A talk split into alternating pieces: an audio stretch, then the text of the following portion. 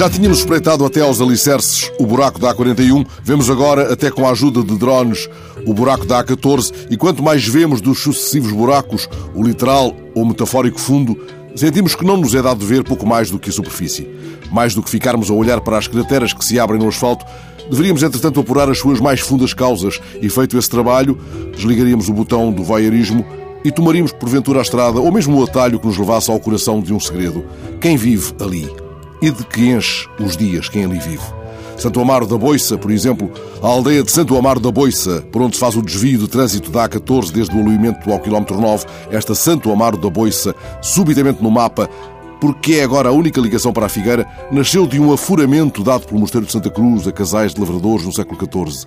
Se fores ao Google e escreveres Santo Amaro da, a boiça surge em primeiro lugar. Terá havido talvez um buraco de cliques. E logo se te apresentam outras três Santo Amaro, todas no Brasil. A da Purificação, na Bahia. Chamam-lhe Pérola do Recôncavo. É um poço sem fundo para a minha curiosidade próxima futura. Um presépio de notáveis.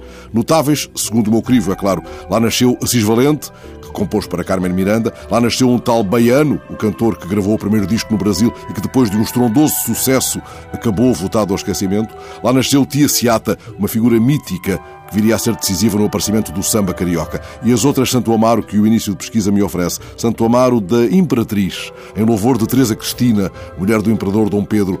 O casal imperial visitou as termas deste lugar, criadas por despacho de Dom João VI, e isso explica o nome da terra, celebrando a napolitana, que depois da abolição da monarquia no Brasil cruzou o mar e veio morrer no Porto.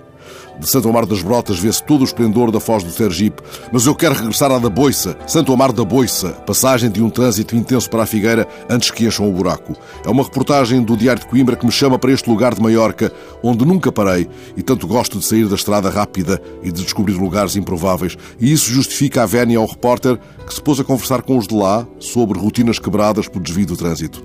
E assim soube que Amável Figueiredo, um dos habitantes, costuma ir muito cedo apanhar erva para alimentar os borregos.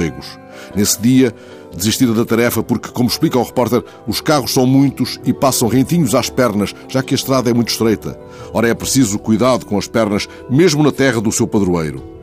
Isso não disse Amável, nem li no jornal, nem me contaram no Cruzeiro Doce, o Café da Terra, onde Paula vende agora mais uns cafezitos.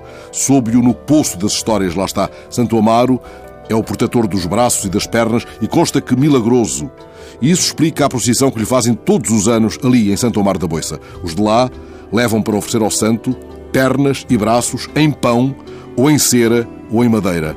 Quem lá vai fica tocado por uma manifestação tão rica da religião popular. Passa ao lado uma via rápida, cortada agora por uma cratera. Disso tivemos ampla notícia. Ora, a notícia é também, muitas vezes, quando se perde na via mais rápida, um modo de tapar buracos, quando podia recolher notas preciosas do poço sem fundo de histórias que nos fazem gente.